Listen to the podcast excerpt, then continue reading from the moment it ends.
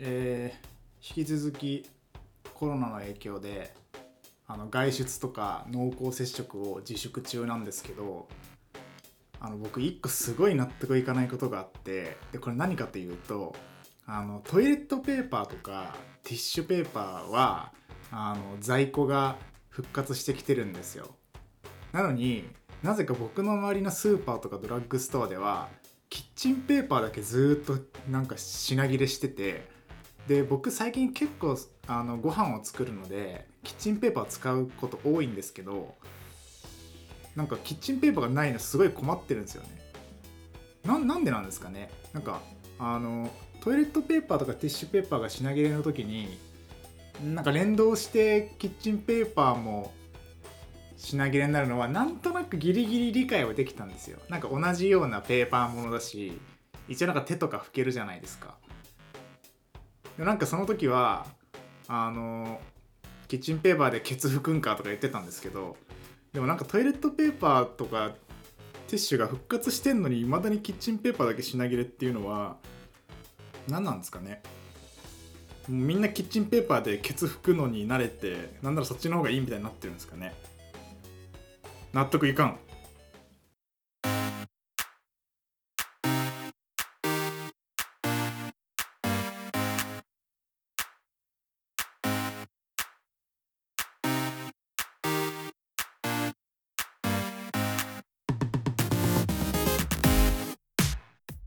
改めまして皆さんこんにちは。アルテマトークの第6回です、えーこの番組は雑談好きの UI デザイナーコーナースヤが毎回さまざまなゲストを呼んで好きなものやハマっていることについてまったり語らうポッドキャストです。通勤通学や作業のお供など聞き流す程度にお楽しみください。はいということで第6回収録していきたいんですけど、まあ例のごとく今回も一人で収録しております。うんさすがに誰かと喋りたい欲があの限界突破しそうなので、まあ、ちょっとそろそろあのリモートであの通話とかビデオチャットとか使って誰かと喋るっていうのもやってみようかなという気がしています。一応今までもねあのスカイプとかを録音して配信とかもしたことあるので無理じゃないことは分かってるんですけどやっぱ番組のなんかスタンス上面と向かって雑談したいなっていう気持ちがあってかたくなに一人でやってたんですけどちょっともうさすがに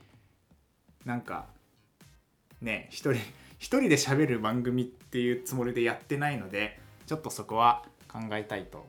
思っておりますけれども、えー今回は、えっと、前回の終わりぐらいにちょろっと言ったんですけど、えっと、4月の10日に発売された FF7 ファイナルファンタジー7リメイクについてちょっと喋っていきたいなと思います。えっ、と一応僕 FF7 は昔から好きでリメイクも結構発売は楽しみにしてたんですけど、えっと一応出てから今ちょうど1週間ぐらい経っていて、えーいろんなとこにレビューとか感想とかも溢れてきたのでこの辺で僕もちょっとあの今回 FF7 リメイクを遊んでどう思ったかとかなんかどういう風に感じたかみたいなのを喋っとこうかなと思います。えーっとまず FF7 のリメイクの話をする前に FF7 っていうその元のシリーズの話をちょっとします。えーっとまず FF7 っていうのはもうなんか歴史がすごいあってそれをこう遡るだけでも大変なんですけどえっとまず一番最初ですね。まだスクウェア・エニックスがスクウェアだった頃1997年の1月に、えー当時はプレイステーション1ですね。そこで「ファイナルファンタジー7」が発売されました。で、えーっとまあ、これが尋常じゃなく売れてもう本当にこうエポックメイキングというか演出面だったりゲーム面だったり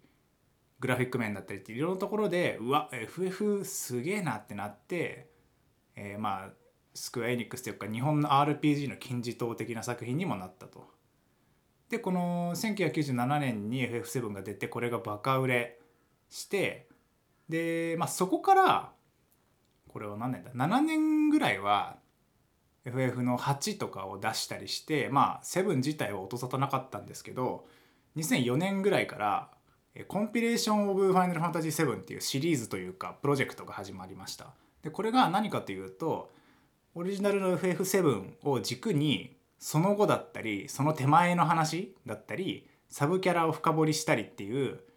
まあこう派生作品をたくさん作っていくよみたいなあのプロジェクトが始まりました。でそれの第1弾が2004年の9月に、えー、当時はガラケーかな？ガラケーで遊べるファイナルファンタジーみたいな感じで出たのが Before a Crisis ファイナルファンタジー7っていうやつですねでこれはあのセブンのゲーム中にも出てくるシンラーカンパニーのタークスっていう組織の視点で描かれる物語です。でこれは、えー、原作までの6年間なので FF7 より前の話になります。で「 Before Crisis が出た次の年の9月に2005年ですね。2005年の9月に「アドベント・チルドレン」っていう本編の2年後を書いてる映像作品が出ました。まあ、完全に CG だけの映像作品ってことであの DVD かなんかで確かあの発売されたんですよね。劇場公開とかではなくて。で僕はなんか当時これは普通に買って見た気がするな。もう普通に面白かったですよね。でえっとまあ後でも言うんですけどリメイク版はこのアドベント・チルドレンのあのリアル闘神のデザインっていうのをベースにしてるっていうのはインタビューでも言ってましたなのでえっと見た目的な意味ではすごいリメイクに関係する重要な作品です。でまたその次の年2006年の1月に「ダージ・オブ・ケルベロス・ファイナル・ファンタジー7」っていうのが出てます。でこれは、えっと、直前のこの「アドベント・チルドレン」からさらに1年後なので本編からは3年後が舞台になっていて、えー、主役はあのオリジナルのサブキャラのヴィンセントヴィンセント・バレンタインが主役です。でこれはまあヴィンセントを主役に彼の、えー、バックボーンとかキャラの深掘りをしているっていう感じの作品ですね。でそのさらに1年後なので、まあ、結構頻繁に出してるんですけど1年後2007年の9月にクライシスコアファイナルファンタジー7っていうのが、えー、PSP で出てます。でこれはオリジナルのサブキャラだったザックスっていうキャラクターを主役にして、えー、ビフォークライシスの前後から本編の直前までなのでまあ、本編より前の話ですね。6年前ぐらいから始まって、まあ、直前ぐらいまでを書くみたいな感じの話ですね。それがクライシスコア。とまあなんかこんな感じでですねオリジナルの FF7 をベースにこう壮大なサーガがずっと繰り広げられていた作品でもあります、えー、だから最初の方が出たのが1997年なので、まあ、10年ぐらいかけていろんなこうストーリー足したりあの前日談書いたり後日談書いたりしてた作品シリーズなわけです。でまあとにかく、まあ、こんな感じの展開がされるぐらい「ファイナルファンタジー7」っていうのはファイナルファンタジーシリーズにおいてもすごいこうキャラクターとか世界観が人気で世界的にも人気が高いシリーズではあると。まあかなりファイナルファンタジーシリーズの中でも特殊な作品ではあります。でえそんな中で「ファイナルファンタジー7」のリメイクが作られるってことになったんですけどこれ一番最初に発表されたのは今から5年前の2015年の E3 ですねそこでえっとあのオープニングのあのミッドガルにこうカメラが寄っていくあの素晴らしいカメラワークなシーンあのデモシーンがリアルな映像になったやつが発表されて UF7 リメイクやりますみたいな。で観客がうおーみたいなのが、えっと、2015年で5年前ですね。でそこからまあ5年経ってるんですけどここでもなんか結構いろいろあって2015年に発表されで2017年に一回なんか外注含めた開発体制だったけどなんかうまくいかないからもう全部あの引き上げて内部開発に切り替えますみたいな発表が、えっと、2年後の2017年に発表されました。で、えっと、そこからさらに1年間沈黙されていてでその次の2018年の6月になんか初期構想は終えたのでこれから作ってますみたいな発言をしてましたでそこからさらに1年半ぐらい経って4月に発売なのでえ、っとまあ発表からは5年経ってるただ1回なんか開発リセットしてるっぽいので実際は多分2018年ぐらいから作ってるって2年から3年ぐらいで実際は作ったんじゃないのかなっていうのが予想です。まあ長かったしあのインタビューとか読む限り難産だった感じはすごくしてますよね。なのであのまあ FF15 もだいぶなんか難産だったっぽいけどなんかその辺考えると「ファイナルファンタジー」ってなんか年を追うごとにスクエニの中で扱いが難しいなんかこう腰の重いプロダクトになってんじゃないのかなっていう気はしてます。えー、そんな感じで「ファイナルファンタジー7リメイクが、えー、オリジナルから換算すると、えー、23年後の2020年に、えー、発売されたわけですけどえっ、ー、とまあ FF7 がリメイクされるっていうことがすごいこうなんでこんなに話題になるのかっていうところをちょっと話したいんですけど、まあ、そもそもなんかゲームのリメイクっていろんなところでこうされてると思うんですよね。でまあそのリメイクが持つ意味みたいなとこっていろいろあって例えば、まあ、古いゲームハード的に例えばスーパーファミコンとかプレイステーション1って今さっと買って遊びづらいと思うんですよね。ハード的に今は遊びにくかったり。まあ、あとはシステムとかグラフィック的に、まあ、当時は良かったけど今遊ぶとグラフィックもちょっと微妙だし遊びやすさもすごい悪いシステムとかも洗練されてなくてすごい遊びづらいみたいなのでもなんか一応当時としては名作だったみたいなゲームを現代でも、まあ、今遊んだことない人でも遊びやすくするっていうのは一つあると思います。もう名作を過去の名作を現代にこうまた持ってくるみたいなことですよね。まあ、あとそれ以外にも、まあ、ある程度売り上げが確定しているゲームっていうんですかねあの評判が良くて名作っていうのがもう分かってて話も、まあ、ある程度外しがないようなものを作ることでなんか新作作ったけど売れませんでしたみたいなリスクは回避できる。まあ、あとはあの音楽だったりストーリーだったりキャラクターっていう最初に作らないといけないもの初期コストみたいなのを抑えれるので、まあ、リメイクっていうのはあのだいぶ安定的なやり方ではあるけど、えーとまあ、ファンも嬉しいし作る方もそんなに外しがないっていうのでまあよく行われている手法ですよねリメイク。でまあこれが FF7 の場合なんですけど、まあ、オリジナルの FF7 っていうのは結構そのプレイステーション以降の「ファイナルファンタジー」シリーズの方向をかなり決定づけた重要な作品なんですよね。まあ、フルポリゴンだったし、まあ、ディスクもなんか3枚組とかになってでなんかムービーも長くて映画みたいな演出でみたいな感じで結構プレイステーション世代を代表するこうエポックメイキングな作品だったし、まあ、 Compilation of Final Fantasy 7シリーズの通り、まあ、かなり人気のシリーズでキャラクターとか世界観を軸にいろんな派生作られてたりするしまあ、特になんかクラウドとかティファセフィロスあたりはなんかいろんなゲームに出張して出演してたりするし、まあ、グッズも多かったりコスプレとかもすごいいまだにこうする人多いじゃないですか。キャラクターだけがこう人気だったりするもともとの FF7 遊んだことないけどクラウドは知ってるみたいな人もすごい多いような状態ですよね。スマブラとかにも出てきててスマブラ遊んでる人で FF7 のオリジナルやったことない人ってたくさんいると思うんですよね。まあ、なんかそんな感じで FF7 っていうのはまあファイナルファンタジーシリーズにおいてもかなり重要な立ち位置だと。で、えっとまあ、FF7 から891011112131415と出てきて、えっとファイナルファンタジーシリーズももう7から換算すると1から7の2倍ぐらいは出てて、まあ、15まで今出てるんですけどまあ正直7のヒット以降まあ、作品ごとにこう上振れしたりはしてるんですけど基本的には大きな視点で見るとゆっくりとシリーズの売り上げは落ちてきてますよね。まあなんかそのゲームの売り上げが全体的に下がってるっていう時代性もあると思うんですけど基本的にはまちょっとずつ落ちてきてる。で、まあ、そんな中で FF7 のリメイクっていうのはなんかこうスクエニの最終兵器だとか言われててあのみんな待望してるけどスクエニがセブンのリメイクを出すって言ったらもうスクエニは本当にやばいんだみたいなことはすげえ言われてましたね。で、えっと、15FF15 がもう本当に、まあ、個人的にはかなりダメダメな出来だったしまあ業界的にもそんなにいい評価を受けてないゲームなのでなんかあもう FF シリーズのブランド本当にこれはもうダメなのではっていう気は正直していてまあ、そんな中2015年に「セブンのリメイクやりますって出た時はもうなんかあスクエニの最後の勝負が始まるみたいな感じでしたよね。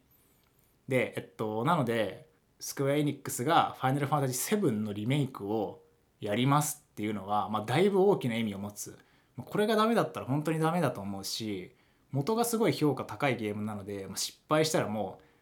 うなんかリメイクやって失敗してもう本当にダメだなみたいな感じになるはずなので、まあ、本当に重要だし失敗できない重要なプロジェクトだよなっていう気はしていました。っていうようなバックボーンがあり、えー、4月10日にやっとのこと出た「ファイナルファンタジー7」リメイクなんですけどえっ、とまあ正直僕は「ファイナルファンタジー7」リメイクあのそこまで期待してなかったんですよね。まああのさっき喋ったもうどんどん「ファイナルファンタジー」の売り上げとか質ってちょっとずつ落ちてきていると思ってて、まあ、直前の「ファイナルファンタジー15」なんてもうなんかああって感じだったしあのスクエア・エニックス自体もなんかそんなに僕最近なんか昔ほどいいゲーム出してないなっていう気はしててなんか延期も多かったりするしあの続編をすぐダメにしたりあのブレイブリーデフォルトとかも2がもうああって感じな2っていうかそのブレイブリー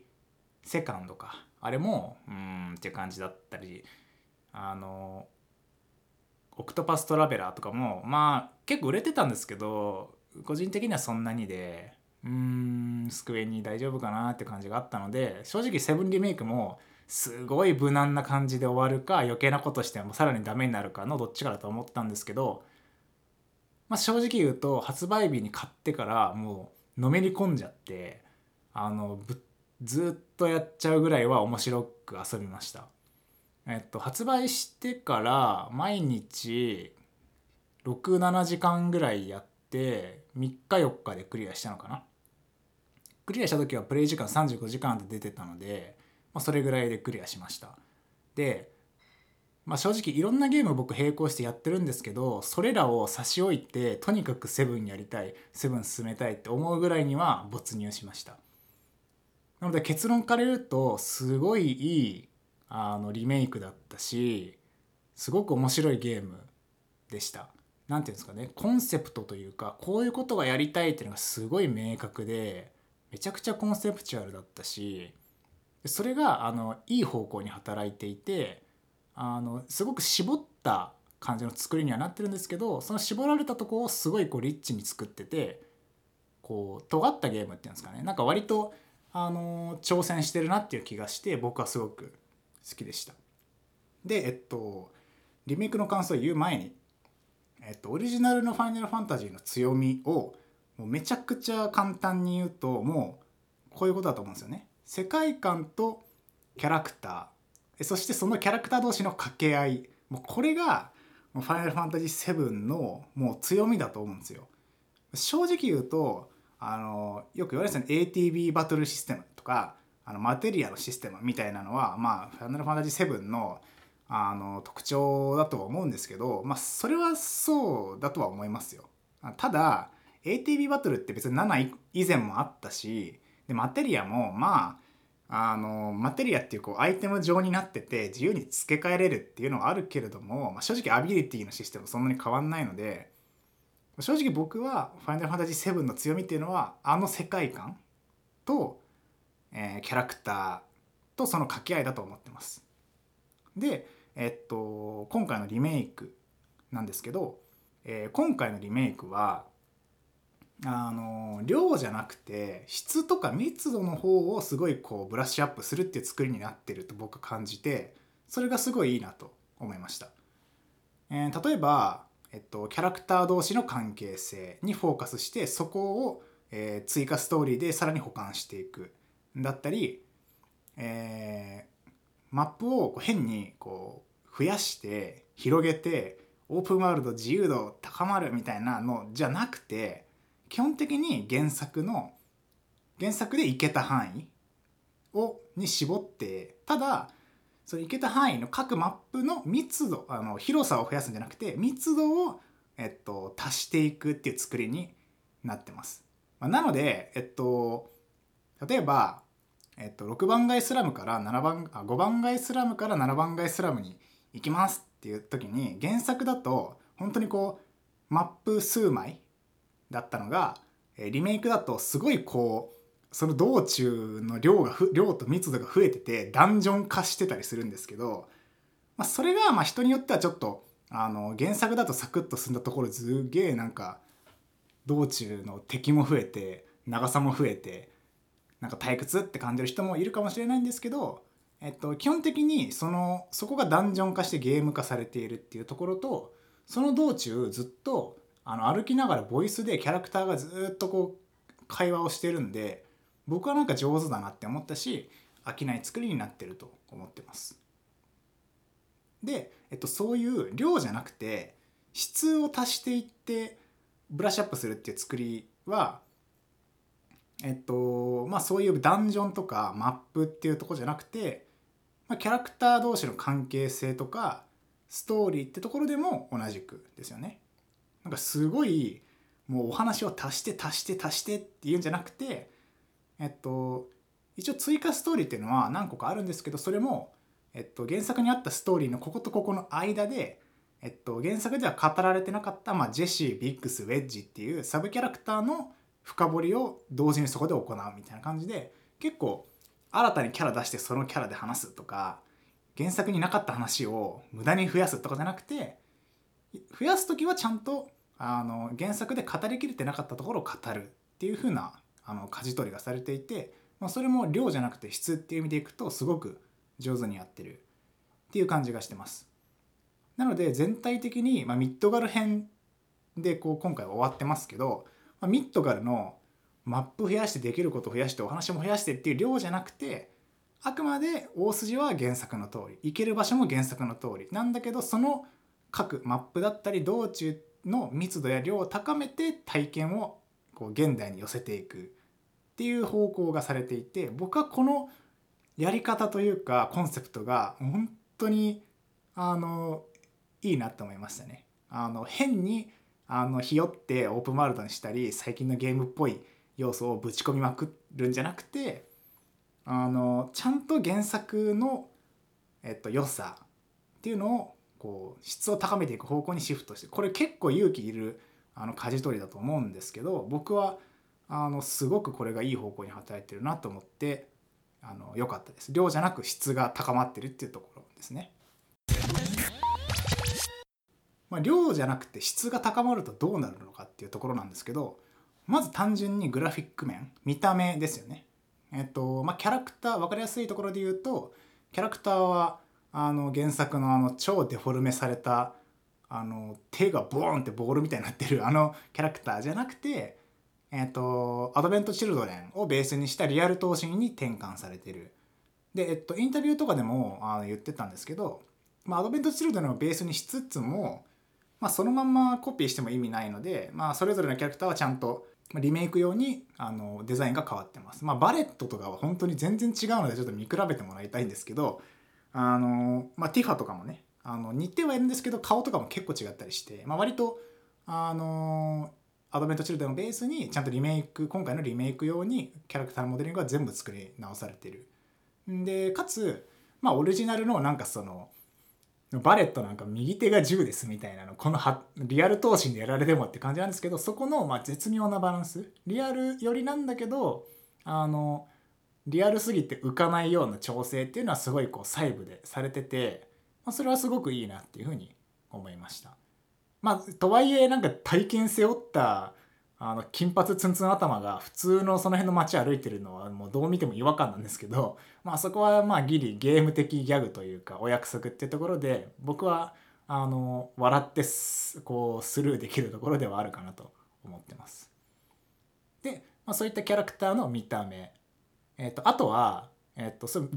ャラクターの見た目がリアルになることで発生する、えーと違和感とか演技って演技の違和感とかセリフの違和感っていうのをちゃんとリメイク用に手間かけて調整してきてるっていうのはすごくいいなと思いました。まあ、例えばえっと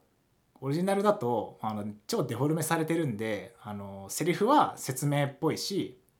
こうびっくりする時は「えとか言ってこうキャラクターがピョンって跳ねたりとかしてたんですけど、まあ、そういうのはなくしてちゃんとリアル闘神っぽいセリフまあ、あと喋っても違和感ないっていう風なのに調整されてますで結構原作だとクラウドも急にびっくりマークついたセリフ叫んだりとか「何々だぜ」とか言ってたんですけど、まあ、そういうのほぼほとんどなくなってて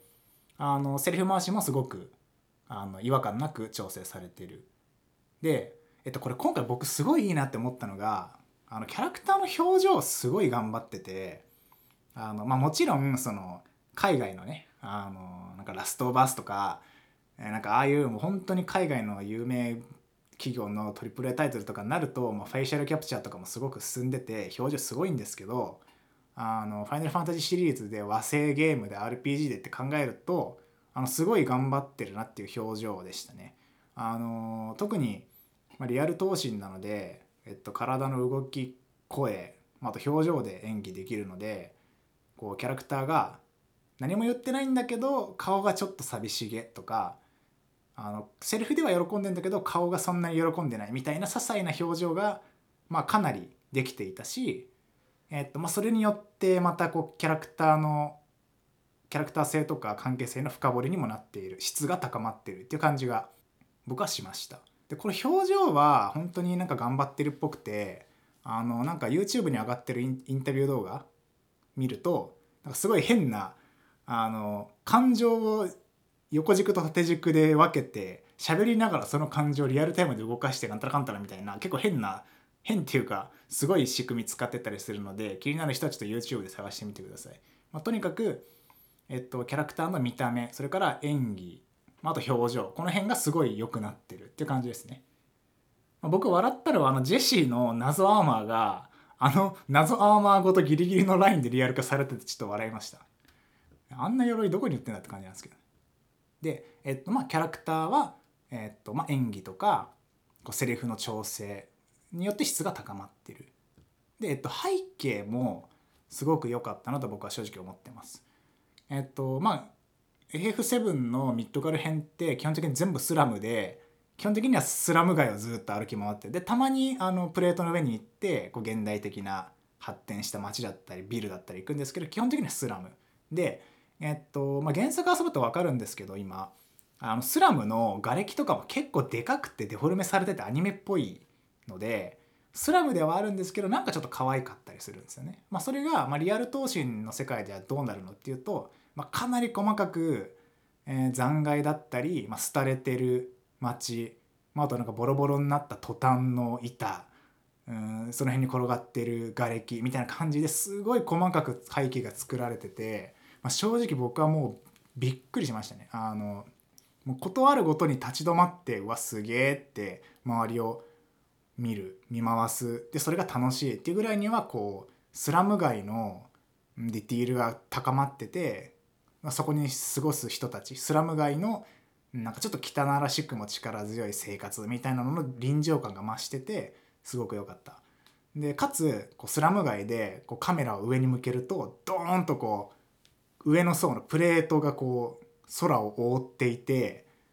あの空が見えないみたいな光が遮られてってるこのスケール感とかも原作だと上なんて見上げらんないし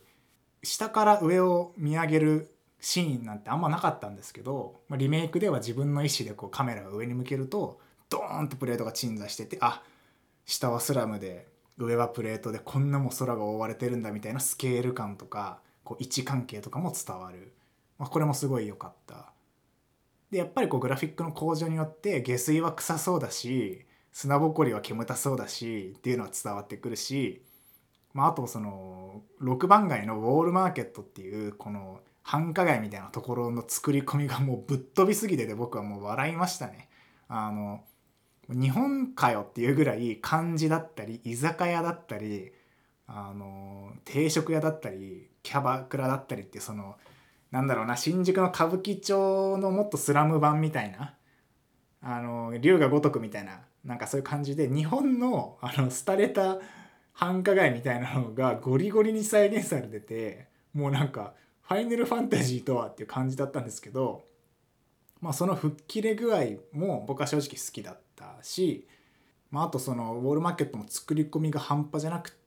まあ、あのごっちゃごちゃして狭くて道も入り組んでていろんな人がいてっていうあの感じ？あれもウォールマーケット自体はそんなに広くなってなくて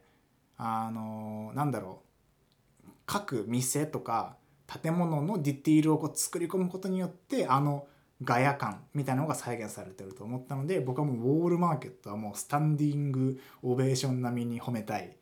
気持ちです。本当に素晴らしかった。でえっとまあキャラクターと背景がの質が高まると何が起こるかっていうと、まあ、演出ですね。まあ、断るごとに入ってくるデモシーンだったり会話シーンの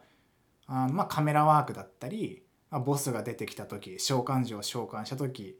えー、何かが爆発する時みたいなところのカメラワークやエフェクトっていうのが、まあ、FF15 を超えた、まあ、FF シリーズの最新作といった気合の入り具合、まあ、映画みたいだしあのまあスクエニの本気を感じるような豪華さ綺麗さ迫力だったので、まあ、そこも単純にここはファイナルファンタジーシリーズの最新作として普通に楽しめたところですね。で、えっと、特に音楽がすごい今回良くてあの FF13 でもう歴史に残る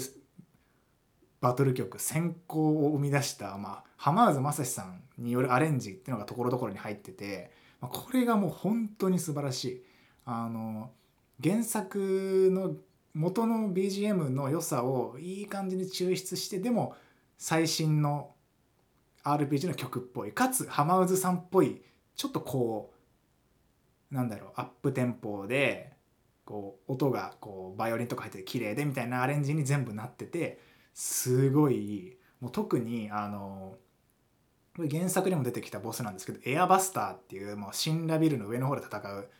あのジオングみたいなやつなんですけどもエアバスター戦でかかる「さらに戦う者たち」っていう曲のアレンジがもう神なのでもうこれは本当にうん元も元を遊んだ人だったらもう曲が良すぎて戦闘どころじゃねえよって感じになるぐらい良かったですね。で、まあ、この、えっと、昔の思い出に残るあの曲がディティールアップして豪華にぶちなってる感じっていうのがあのゲームのオーケストラコンサートに行ってえっと、豪華になった曲聴いて泣いちゃうみたいなあの感極まり具合に似てる感じですよね。うわあの曲がああこんなことにああみたいな感じなので、まあ、そんな感じでこう音楽にも余念がないすごくいいあのアレンジになってる気がします。サントラが楽しみですね、えー、そして、えー、バトルですね、えっと、バトルに関しては今回のバトルは、えっと、キングダムハーツとか、まあ、FF15 とかの、まあ、野村芸の最新版みたいな感じの出来栄えになってると思います。なんかインタビュー見るとこう元の ATB バトルと、まあ、現代におけるトレンドアクションアクションっていうののマッチどうやったら混ざるかっていうのを考えたって喋ってるんですけど、まあ、正直やってることはあのキングダムハーツ1とか FF15 でもやってることとそんなに変わってないと正直僕は思います。ただえっとまあアクションゲームみたいにザクザク敵と戦って何か魔法を打ったりアイテムを使ったりした時にコマンドを打つっていう。でこのコマンドの時にこうスローモーションになって時間が止まるのは FF7 のオリジナルだと思うし他のゲームでもあんまり見ないすごくいいシステムだなっていう気がしました、まあ、これによってよりあのコマンドを選ぶ時はコマンドバトルっぽくなるしそうじゃない時はアクションゲーム寄りになるっていうその混ざり方っていうのはすごくいい感じだったと思います。まああと絵的にかっこいい。普通にこうバーンとかエフェクトとかも動きとかも全部スローになって声もえあのエコーがかかってみたいな感じですごいこう全能感を感じるいいシステムでしたね。で、まあ、そういうシステムを使って、まあ、敵と戦っていくんですけど、えー、と今回この敵もなんか単純になんかボタン連打して攻撃してれば倒せるかっていうとそうはなってない。割とこの各雑魚敵各ボスに弱点があるんですよね。こういう時にこうすると体勢崩すよみたいな。でこうその時にこうするとこうなるよみたいな攻略法があってで、まあ、それをちゃんとやるとちゃんと倒せる。ただそれをやらないと、まあ、かなり長期戦になったり一方的に負けたりするっていうバランスになってるのでえっとまあ FF13 とかとちょっと似てますよね。ちゃんとあの敵を効率よく攻略して、えっと、バーストっていうそのバーストゲージを貯めていくと敵が体勢崩してその時にもうどんどん攻撃を叩き込むみたいな仕組みなので、まあ、FF13 の時もそうだったんですけど雑魚敵にすら気抜くとやられてしまうっていうようなバランスになってる。で、まあ、これは僕すごく好きであの結局こういう一本道というかオープンワールドじゃなくてこうもうシーンとシーンをどんどん体験していくようなゲームってあの道中のバトルがもう作業というか丸ボタン連打して次丸ボタン連打して次ってなりがちなんですけどそうはなってない。ちゃんとあの道中の一個一個のバトルも質を高めてある、まあ、それによってちゃんとバトルも戦略性があって面白い。で、まあ、若干雑魚が強すぎるのがストレス感じる時もあるんですけどボスがすごく強くて大体初見だとやられることが多いみたいなバランスも結構好きでした。僕あの初回プレイで最後までノーマルでやったんですけどノーマルでも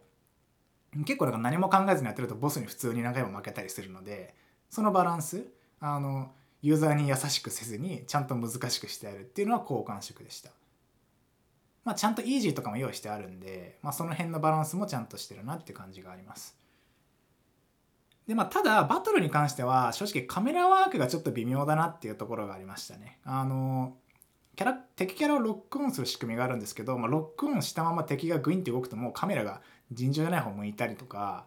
あのロックオンした敵キャラを切り替えたりする時もあのなんでそのスティックでやるんねんみたいななんかそういうあのキーバインドの変な感じとかがあったのでちょっとカメラワークが微妙だったかなっていうのとあと味方の AI は結構バカであの全体攻撃とか普通に避けずになんか全部食らうみたいなことをしてたりするのでなんかいちいちこう味方のキャラに操作変えて逃げて別のキャラに変えて逃げてみたいななんか変なことをしないといけないのでなんかその辺のちょっと味方がちょっとバカすぎねえかっていうところも若干気になりました。まあ、あと、えっと、さっきも言ったアクションゲームっぽさとコマンドバトルっぽさが混ざってるのはすごく楽しい反面なんかたまにあのコマンドバトル的な全体攻撃とかしてくるんですね敵が。要はあの避けられない強攻撃みたいなことしてくることがあるのでなんか回避ボタンがあったりガードボタンがあったりするせいでこれは本当は避けれるんじゃないかとかなんか逆に、えっと、避けれないストレスみたいなのが結構あるのでまあ、なんかそこのバランスがちょっと微妙かなと思いましたね。まあ、どんなあの攻撃でもこうすれば一応なんか避けれるみたいなのが考慮されてればもうちょっと良かったかなっていう気はしました。まあ、ただ全体的にバトルもすごい楽しい。あのキングダムハーツから連なる野村ゲーのアクションコマンドバトルの最新版っていった感じですね。まあ、正直あの去年か一昨年ぐらいに出たあのキングダムハーツ3に、まあ、似てるっちゃ似てるけどあれよりもさらに良くなってるように感じます。えー、そして最後にストーリーですね。え、っとまあ、ストーリーに関してはいろんなところでこう賛否が分かれてるようなところなんですけど、えー、基本的には原作を踏襲してます。でまあもともと原作の話が面白いので、まあ、踏襲してりゃ面白くなるやるってところなので、まあ、そこは安定して面白い。えー、とただえっと、さっきも喋った、え追加ストーリーとか微妙な、えっと、省略だったり変更によって、えっと、大筋は同じなんだけどところどころお話が増えてるっていう風な感じになってます。えっと、例えば原作だと一番最初のあの爆破ミッションが終わって帰ってきたら割とすぐ次の、えっと、5番マコールを爆破しに行くお話に続くんですけどリメイクだとその間にジェシービックスウェッジの3人と一緒に1回、えっと、上のプレートの上のジェシーの家に行ってで1回シンラビルに潜るっていうお話がもうまるっと増えてたりするんですけど、えっと、これもなんか無駄に増えてるっていうよりは原作だとこう描写が足りなかったジェシービックスウェッジのキャラクターの深掘りを違和感ないタイミングで違和感のないように追加かつそこがちゃんとボスだったりダンジョンが増えててゲームにもなってるっていう感じなのでこういうこの追加のストーリーっていうのはどれも基本的に素晴らしかったです。あの基本的に全部ちゃんとあのキャラクターのバックボーンとか保管になってました。まあ、ただ、えっと一部あのその話このタイミングで入れるみたいなめちゃくちゃ切羽詰まってんのに急になんか話始まったなみたいなちょっとタイミングが微妙かなっていうところもあったりしたので、まあ、全体全工程っていうよりは基本的には追加分はどれも良かったただ一部タイミングが微妙だったかなっていうふうな気はしました。まあ、あと、えっと、リメイクで出てくるフィーラーっていうあのモヤモヤしたフードかぶってる謎のモンスターみたいなのがいるんですけど、まあ、そいつがこう登場するタイミングでいちいち話がワンテンポ止まるんで、まあ、それはなんか正直僕なんだこいつらっていうのはずっと感じてましたね。まあ後で喋るんですけどフィーラーっていう存在新しい存在そのものは僕はすごく好きなんですけど、まあ、登場するタイミングだったり出てきた時に割と長時間話が止まるので、まあ、そこはちょっと微妙だったかなっていう気はしますね。なので、えっと、全体的にリメイクのストーリーっていうのは大筋はもうベースのオリジナルの FF7 をなぞりつつところどころストーリーが足されたり、えっと、改変されてたりするんですけど、まあ、それ自体はすごく賛否が分かれそうな作りにはなっていて僕自身はすごく賛成派っていう感じです。はい、えー、でここからちょっとネタバレ込みで話すのでまだ遊んでなくてネタバレが嫌だって人は一旦ここで止めていただいてあの遊び終わってから聞いてほしいです。えー、ここからは原作改編についてちょっと喋りたいと思うんですけど、えっと、まずいろんな原作とは違うところっていうのがありますよね。えっとま、まず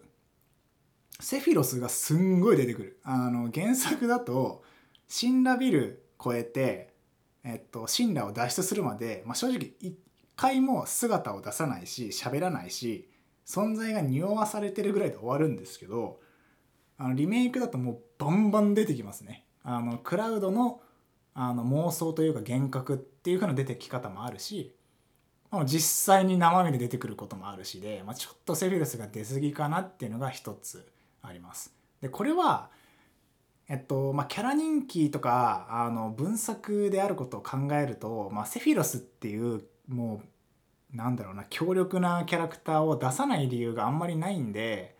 まあちょっとセフィロスの出番が増えるっていうのは仕方がないかなとは思うんですけどそれにしても出過ぎあの事あるごとにクラウドの妄想で出てくるせいであの、まあ、原作にあったセフィロスのなんか得体の知れない感不気味感みたいなのがだいぶ薄まっててなんかそれはもったいないなっていう気がしましたね。あの例えば原作だとシンラビルにエーレス助けに行ってで一回あの独房みたいなとこであの休憩するんですけどでするとあの敵が全部死んでてであれと思って見に行ったらあのジェノバサンプルっていうそのジェノバのサンプルがあの血をこう垂らしながらどんどん上を目指してて床にこう血の跡がずっとついてる。で敵は全部死んでるし何が起こってるのか分かんない。でその血の跡をたどっていくとどんどん上に登ってって登ってってでプレジデントの階まで行くとプレジデントに刀が突き刺さって死んでる。でその刀はセフィロスのものでえセフィロス生きてんの？っていう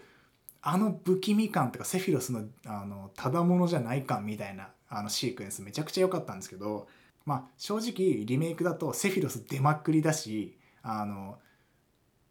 パルマーだっけな？あの宇宙開発セクションの偉い人がセフィロスをこの目で見たんだとか言ってるけどもうなんかこっちからするとクラウドの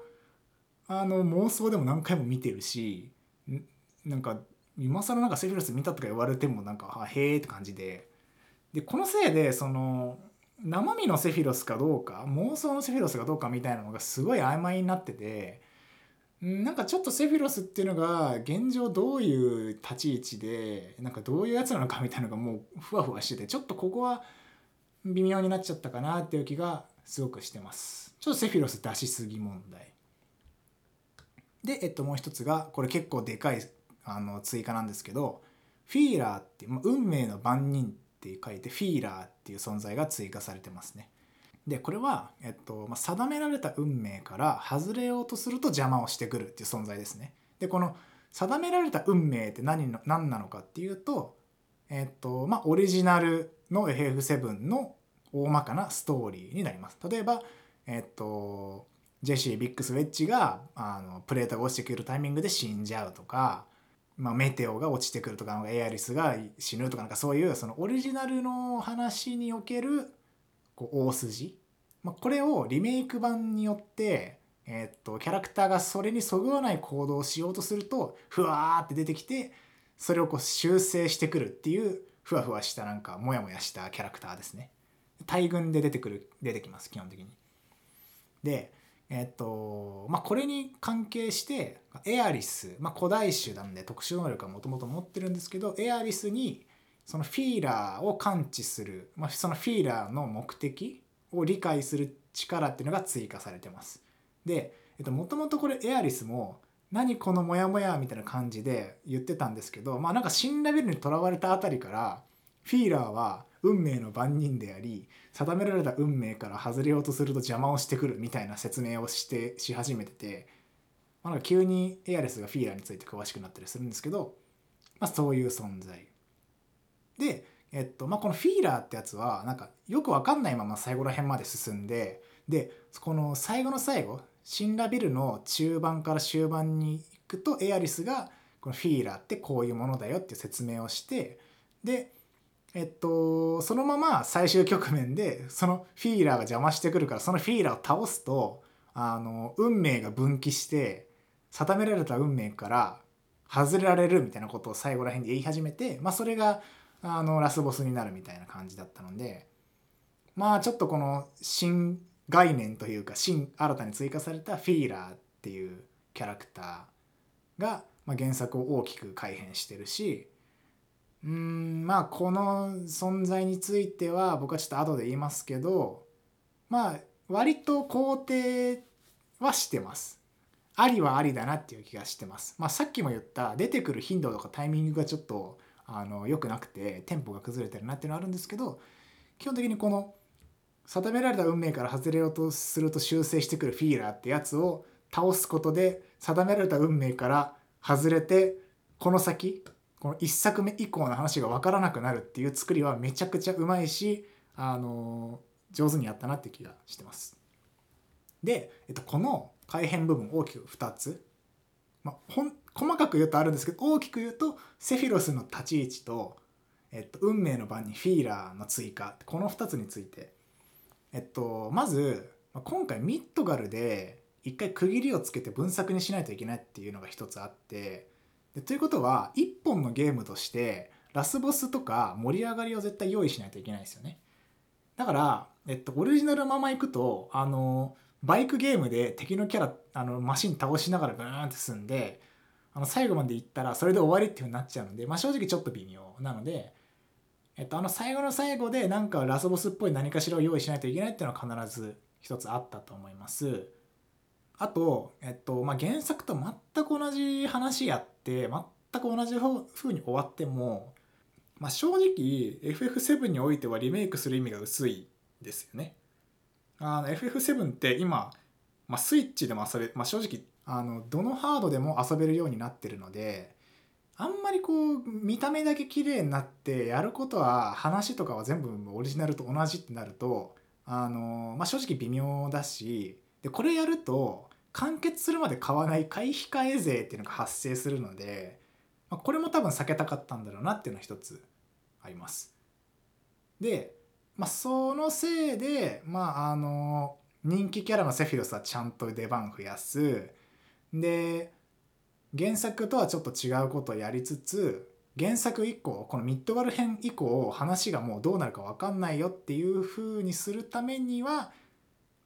まあその運命の番人フィーラーを出してでそのフィーラーをこの1作目の最後で倒すことでこの先の話が全く予想つかなくなる。あの原作通りにはいかないよっていうふうなのを分からせる。っていう意味では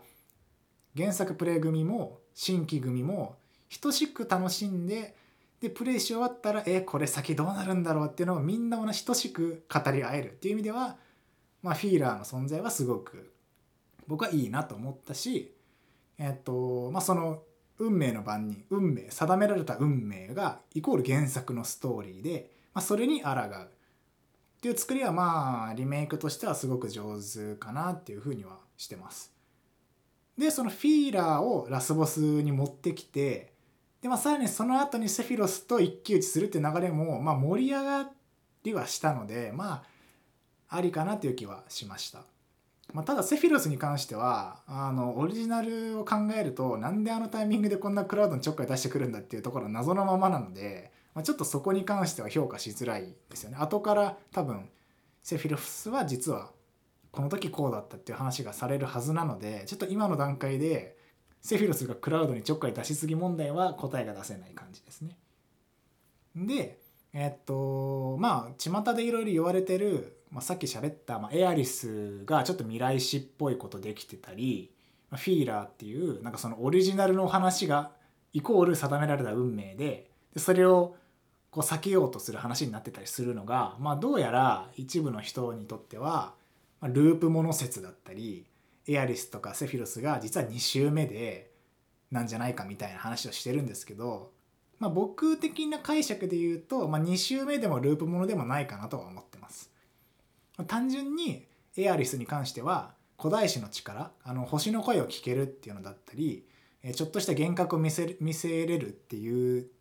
あの力にちょっとだけ加えて、まあ、ちょっと未来が見える未来史の力っていうのが備わっただけなんじゃないかなとは思ってます。まあ、あのゼノブレイド1のシルクみたいな感じでこうなんかこう定められた未来っていうのがちょっと見えて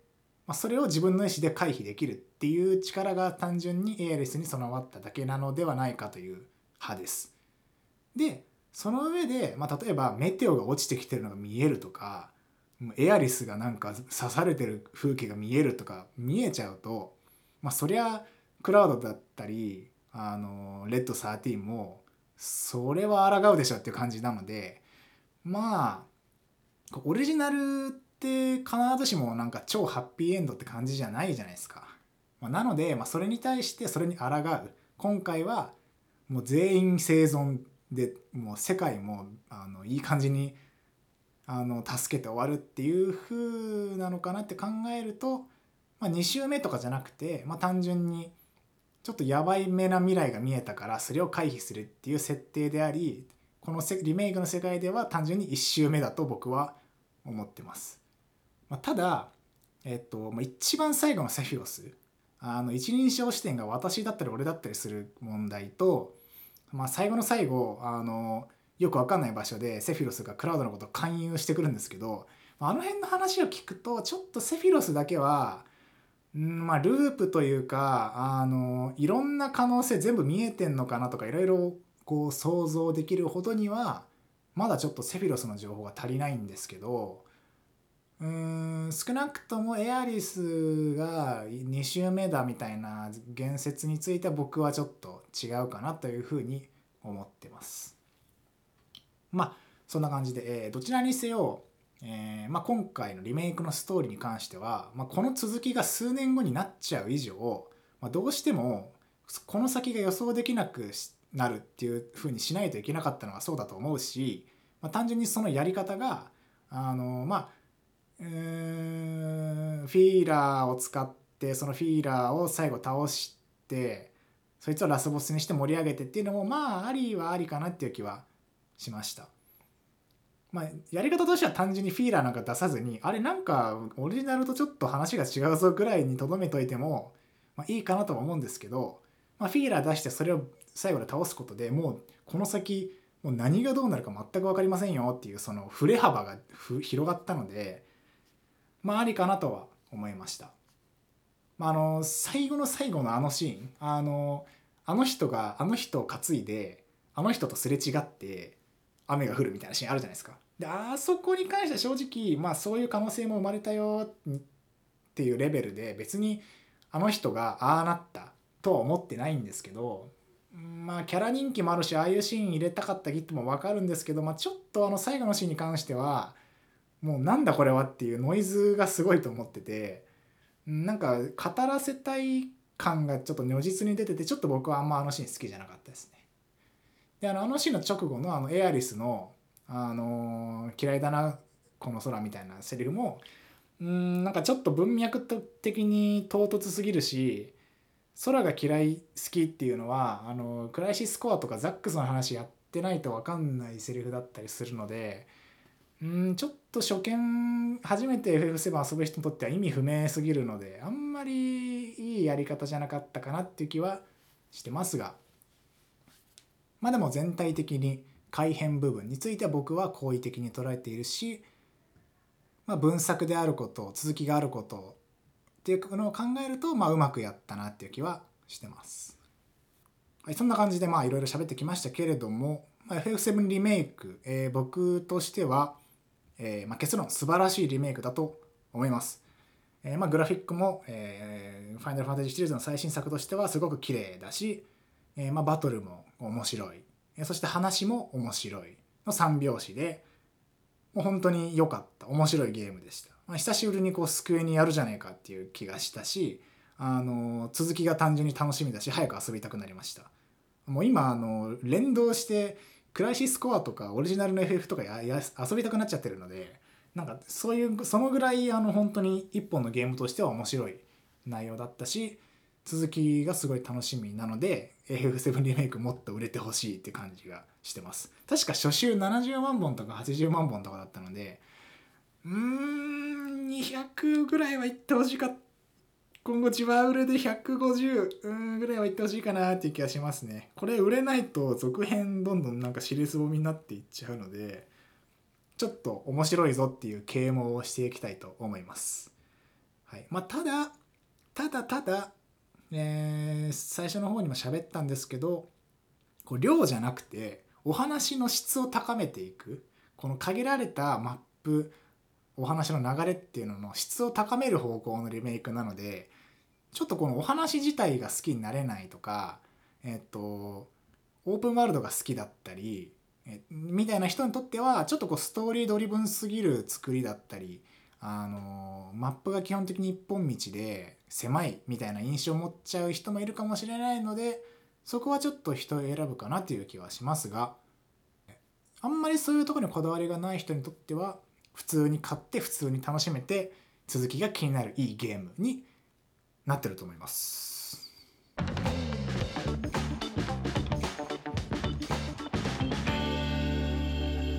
テマトーあのー、僕正直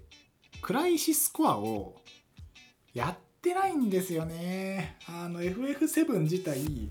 きでしたけどコンピレーション・オブ・まるシリーズがもうなんかダージュ・オブ・ケルベロスだったりクライシスコアだったりビフォークライシスだったり